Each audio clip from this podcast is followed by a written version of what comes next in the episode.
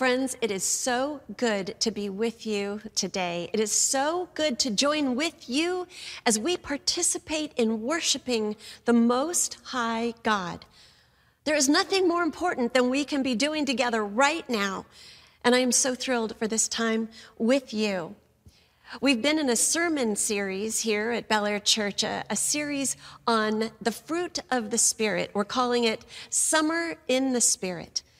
Galatians 5:22, we're told that the fruit of the spirit is love, joy, peace, patience, kindness, goodness, faithfulness, gentleness, and self-control. Nine characteristics of the Holy Spirit, the fruit of the Holy Spirit who is alive in us. Now let's just imagine for a moment God's desire to bring forth fruit in us, to mature us into the same characteristics that live and abide in the Holy Spirit. In the Gospel of John, Jesus describes his disciples as being fruit bearers, as being fruit themselves. I want to read the beginning of the Gospel of John, actually, chapter 15, verses 1 through 5, and I'm going to be reading from the message. Um, most of you know the message. Eugene Peterson does a paraphrase of the Bible. It's a unique translation that kind of tunes our ears in a different way. So listen to Eugene Peterson, the message, the Gospel of John, chapter 15. This is Jesus speaking to his disciples. Jesus says, I am the real vine, and my Father is the farmer. He cuts off every branch of me that doesn't bear grapes. And every branch that is grape bearing, he prunes back so it will bear even more. You are already pruned by the message that I have spoken. Live in me. Make your home in me just as I do in you. In the same way that a branch can't bear grapes by itself, but only by being joined to the vine, you can't bear fruit unless you are joined with me. I am the vine. You are the branches. When you're joined with me and I with you, the relation intimate and organic, the harvest is sure to be abundant. Separated, you can't produce a thing. Anyone who separates from me is dead wood, gathered up and thrown on a fire. But if you make yourselves at home with me, and my words are at home with you, you can be sure that whatever you ask will be listened to and acted upon. This is how my Father shows who He is when you produce grapes, when you mature as disciples. Now let's catch that last line one more time. Jesus doesn't say, This is how my Father evaluates you grades you to see how you're coming along, if you're going to turn into a good disciple or not. No, Jesus says, This is how my Father shows who He is. This is the church, the universal body of Christ that testifies to the world who God is through the manifestation of the fruit of the Spirit in us. We get to testify to who God is when we mature into the grape bearing branches that God has purposed us to be. All kinds of grapes. Grapes grown in all different soils and climates, all different grapes with different textures and flavors and distinctions. But we are all cultivated by the Holy Spirit for one purpose to bring glory to God. In this sermon series, we've been looking at the different kinds of grapes, the different fruit of the Spirit that the Holy Spirit produces in us as we abide in God. And today we are looking at the fruit of faithfulness. I've actually invited a dear friend of mine, an elder of Bel Air Church, to partner with me today in this sermon by sharing his witness of faithfulness. And in just a few minutes, I'm going to ask Barry Glazer to join me here. Faithfulness. Faithfulness means being full of faith. There you go. That's what it means. So, actually, we need to look at the definition of faith before we can understand faithfulness. What is faith?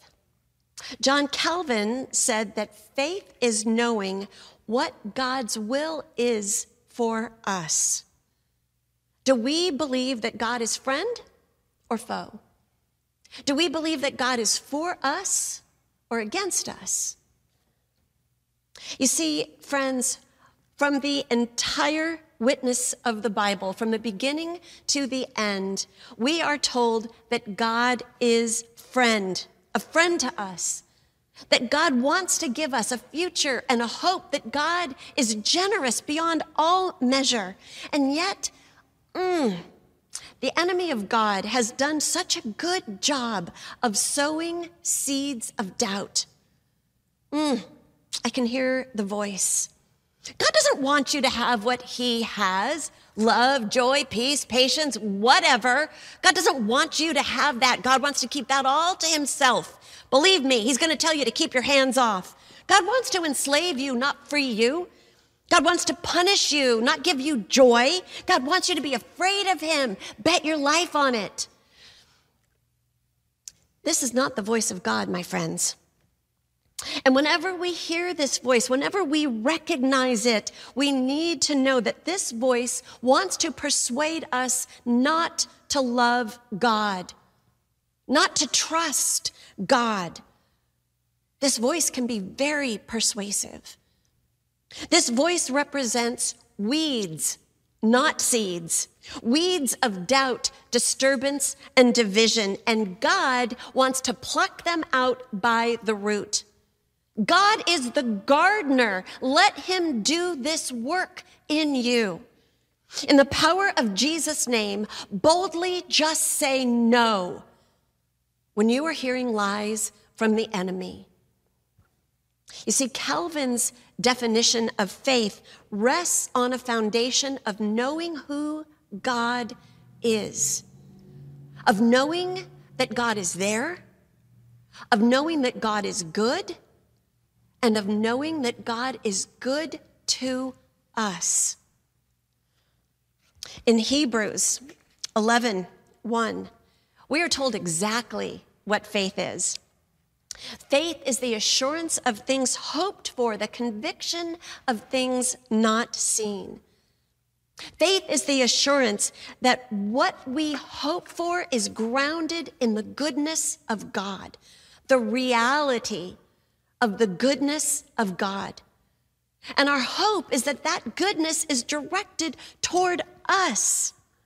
That that goodness comes to us sacrificially, abundantly, and intentionally every day, no matter what circumstances may come. That's our hope. And that the Bible defines faith as a conviction that our hope will come to pass that it's already present to us. The Greek word for faithfulness used here in Galatians 5:22 is pistis. It's the same word that's used many times throughout the New Testament uh, for faith and faithfulness. It can be used interchangeably. It's the same word, for example, that Jesus used in the gospel accounts of the hemorrhaging woman the woman with the flow of blood who reached out to touch the hem of Jesus' garment in the hope that she would be healed. And she was. And Jesus turned to her and he said, Daughter, your faith has made you well. Now, Pastor Mike Morgan on our preaching team here, he loves to preach on this Greek word that means made you well. The Greek word is sozo. So Jesus says to the woman, Daughter, your faith has sozoed you. What does sozo mean? Sozo holds within it not only the miracle of physical healing, but also the spiritual reality of redemption, of salvation. Sozo contains the complete restoration of the whole human person, both in body and in spirit, through the capacity given to us in faith. We can call what this woman had saving faith. It's a faith that brings a person like this woman into a relationship with Jesus where the conviction that Jesus is personally Lord and Savior, where you can say, Jesus is my Lord, my Savior. The conviction is given to us as a gift. Sometimes people are given an enormous storehouse of faith that they didn't even know they had until they find themselves touching Jesus' hem.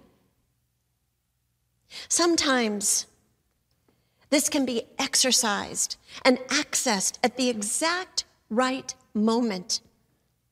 Such a, such a moment that this storehouse of faith becomes a lifeline. And this lifeline becomes a way of life.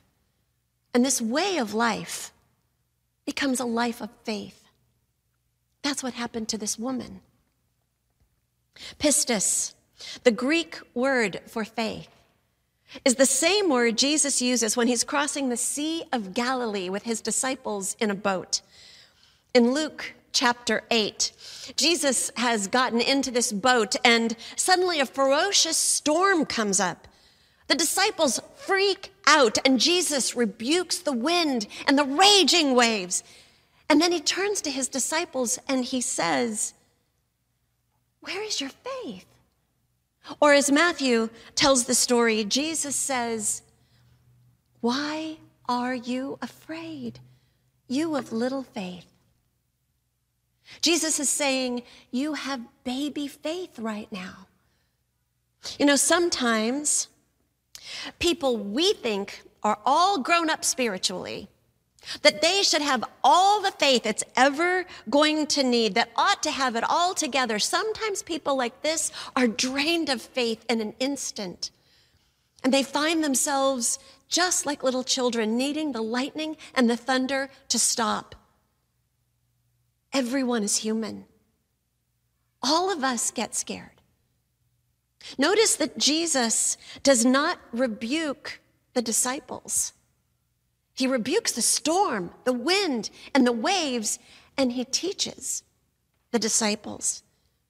You see, Jesus is always doing the work of God, and God's work is to produce fruit bearing disciples.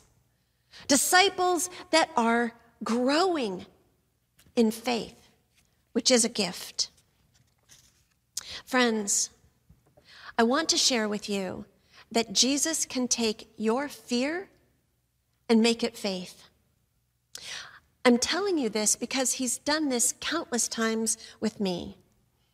1 John 4:18 says, "There is no fear in love." And I'm telling you, the first time I ever read this verse, I was a brand new Christian, I feel like it levitated off the page of the Bible. There is no fear in love. And, and I knew that God had given me this verse as a life verse over my whole life.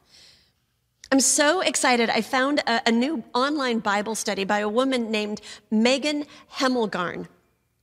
And in one of her online posts, Megan says, For Christians, a life verse is a line of scripture that speaks to your heart in a personal and profound way.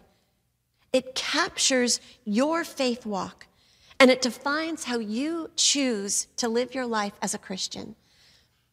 If you're not sure if God has given you your own life verse of scripture, pray.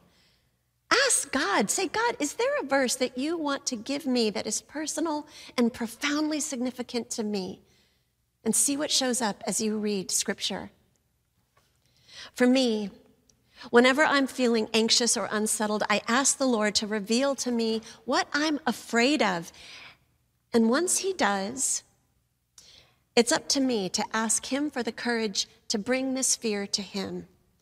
Yes, that means looking at it, acknowledging that it's there, touching it, grabbing it by the back of the neck, and yes, this takes courage. And I bring this fear to Jesus, and I ask Him to enter into it. And when I ask Jesus not to make it go away, but to enter into it, I find that He has given me faith. And I know and trust that He will do that for you. Pistis, the Greek word for faith, is the same word Jesus speaks to Simon Peter in Luke chapter 22 when Jesus says, Simon, Simon, listen. Satan has asked to sift all of you like wheat, but I have prayed for you. When you have turned back, I have prayed that your faith may not fail you. And when you turn back, strengthen your brothers. Sometimes our faith is tested for a purpose that is greater than us, a purpose that we don't see and we may never understand. We spend time asking God, why? And God answers, who? Who will I enlarge through your faith, through your witness to your faith? Sometimes it feels like we won't have enough faith to get through whatever the Lord knows is coming toward us. You see, we don't know how much faith it's going to take to prevail against the enemy, the enemy who wants to sift us like wheat. We don't know that until we're already out over our skis, already falling. And it's then that we have to remember that Jesus is praying for us the way he prayed for Peter. And I believe that Jesus is praying for Peter the way Jesus prayed in the Garden of Gethsemane for himself. You see, the word in Greek, when Jesus says, I've prayed for you, the Greek word is adathen, which is better translated not as I prayed for you, but I've begged for you. Jesus says to Peter, I have begged that your faith won't fail you. Begged that it is sufficient for you. Have you ever thought about this? The intensity of Jesus' prayer for you. Jesus praying for you when you don't know that anyone is praying for you. Jesus is praying for you the way he prayed for Peter. Can you imagine Jesus on his knees, droplets of sweat with blood in them? The intensity of his prayer for you, begging that your faith won't fail that you find it sufficient for whatever trial you are in. You see, no matter how much faith we have, we're never going to think it's enough until we're through it. And once we're through it, then Jesus gives us the aha moment of how much faith we have. And then Jesus sends us to others who don't know they have enough faith. And he lets us Share with them that this same faith is in them, this same spirit abides in them without any distinction. And that's how the witness to our God becomes great. Enlarging faith, sharing our faith. You see, we are unable to produce this kind of faith in and of ourselves. It is not in and of human nature. It is only in and of God's nature. Ephesians 2 8 and 9 says, By grace you have been saved through faith. And this is not your own doing, it is the gift of God, not the result of works, so that no one can boast. Faith is the delivery system of grace. So now I want you to imagine if your house was on fire. Your house would need to be saved by water coming through a, a fire hose directed intentionally at your house. So, in this analogy, imagine that you are the house on fire. Yep. You know, scripture tells us that there is not one of us who is righteous on our known. Every single one of us is a house on fire without help unless or until the water of grace is directly and intentionally given to us, received by the fire hose of faith. But, Pastor, you might argue, how can I be saved by grace if I don't have faith? Exactly. Exactly. That question is going to linger there until you turn toward Jesus. And when you turn toward Jesus with your whole heart, you find and discover in yourself that He has already given you grace and faith, more than enough. And you wonder, how long have I had these gifts? Why haven't I opened them before now? It's a point of rejoicing in our lives and in heaven.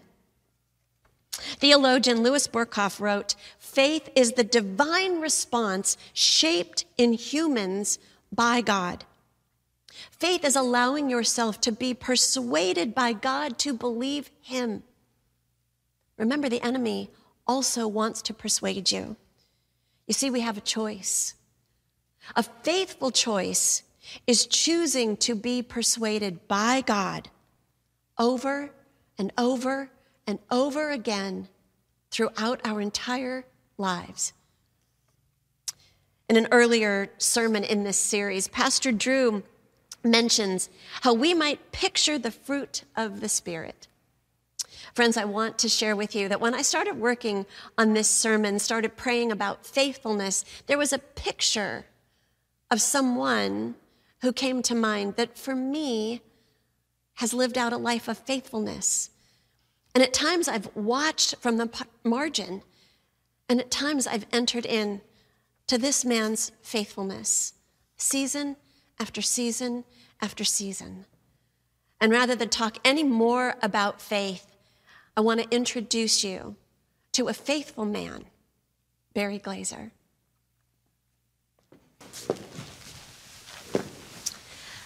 Barry, I am so grateful that you said yes when I asked you if you would partner with me in this sermon on faithfulness. And I've shared with uh, our friends at home that God kept bringing you to my mind as someone that I've watched live into faithfulness, live out faithfulness.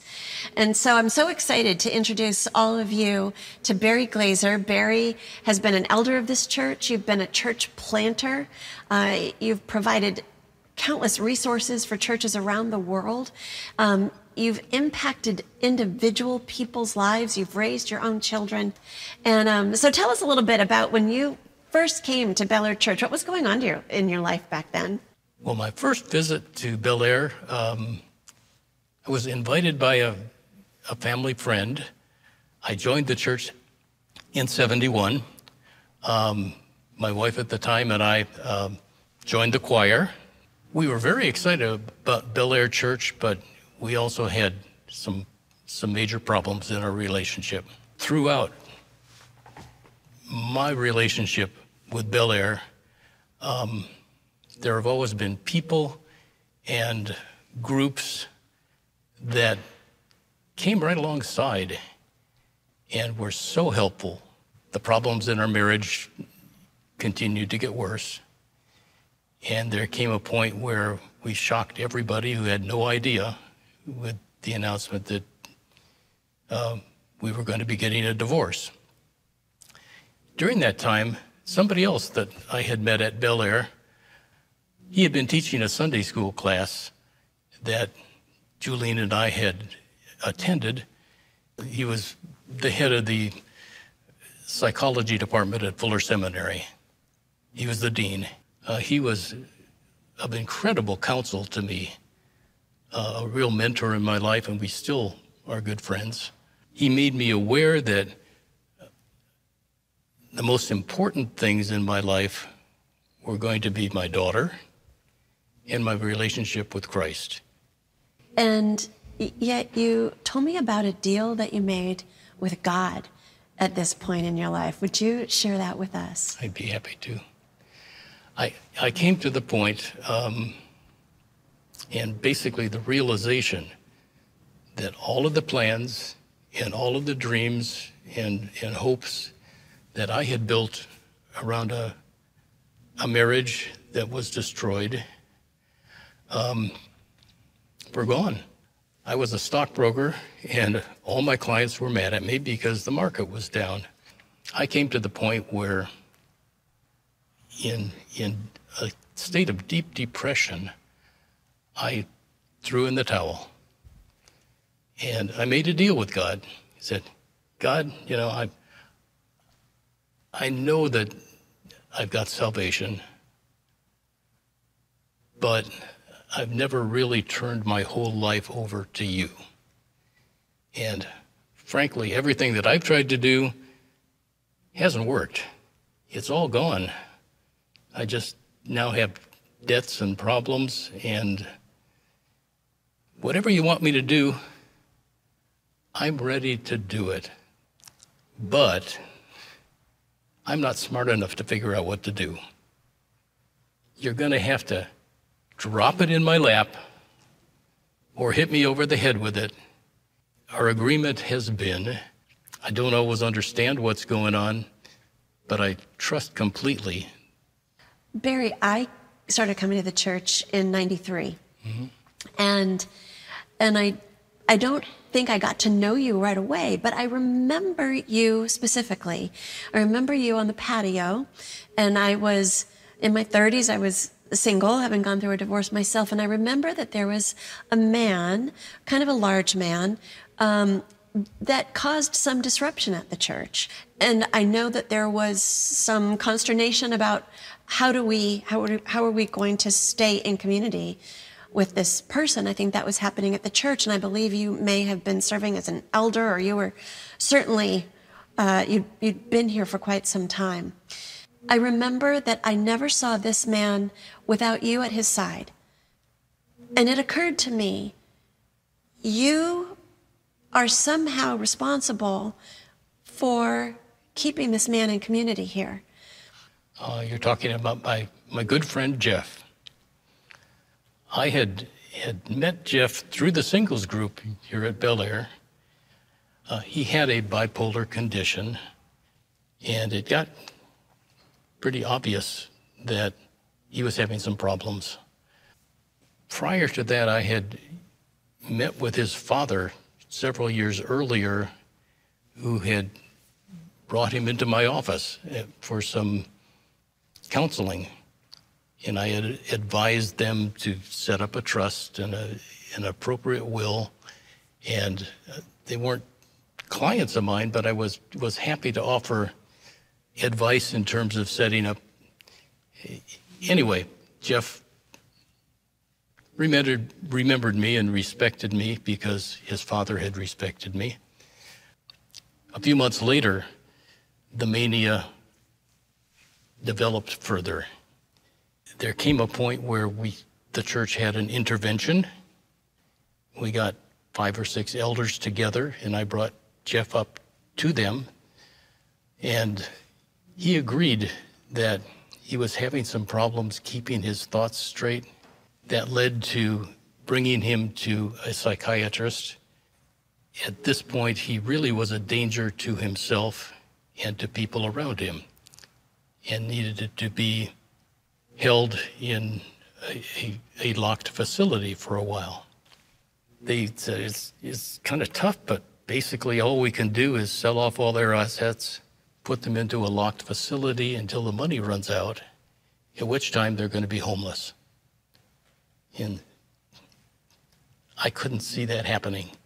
The alternative would be if somebody was willing to step up and be the court appointed conservator for Jeff.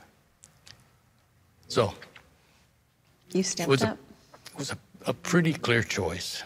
I was was honored to do that. Just to wind up the Jeff side of things, I was his court-appointed conservator for over 12 years. Wow. And Jeff passed away. miraculously, his estate was over a million dollars when he passed away. Wow. And that was all given to churches, nonprofits, and um, you know important things that um, honored Jeff and honored his parents. And it was such an amazing privilege to me Yeah. to to be able to help that happen. Barry, what's remarkable to me in this story that you've shared about Jeff is from from what was observable was you being with him by his side at church.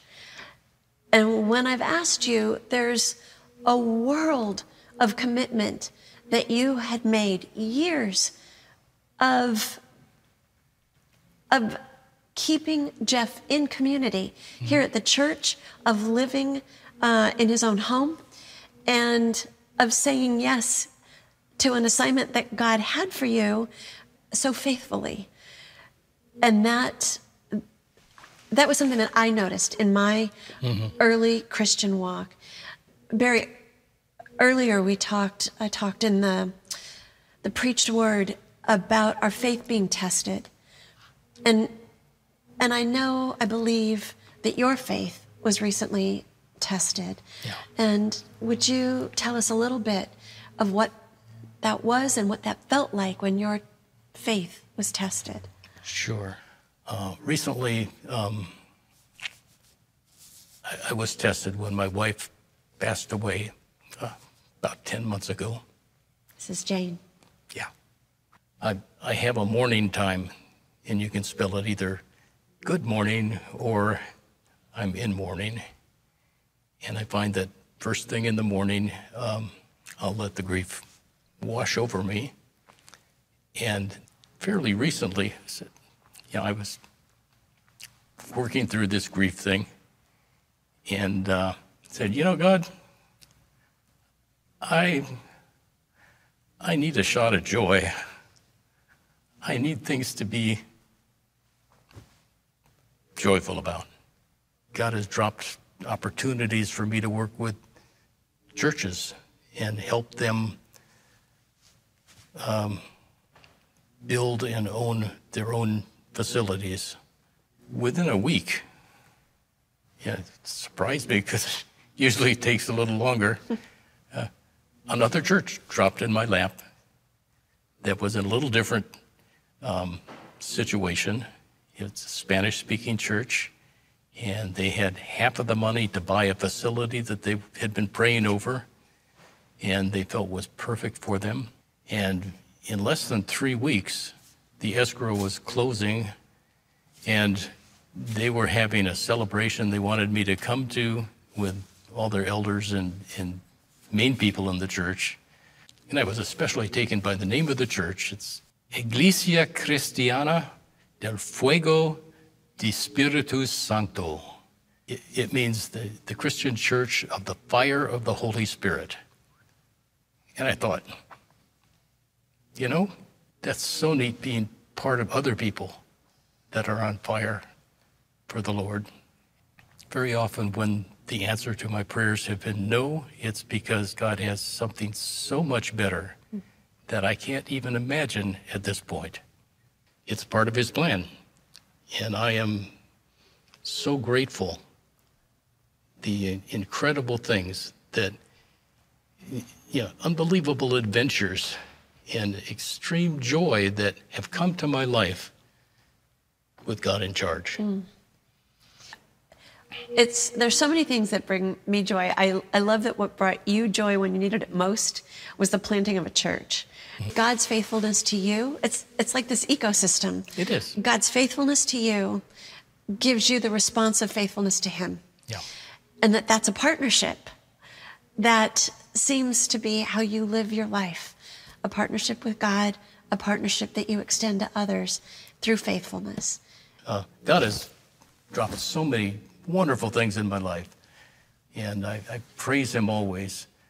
I want to remind all of us no matter where we are in our faith journey, that Jesus is the author and perfecter of our faith. It says that in Hebrews 11 1.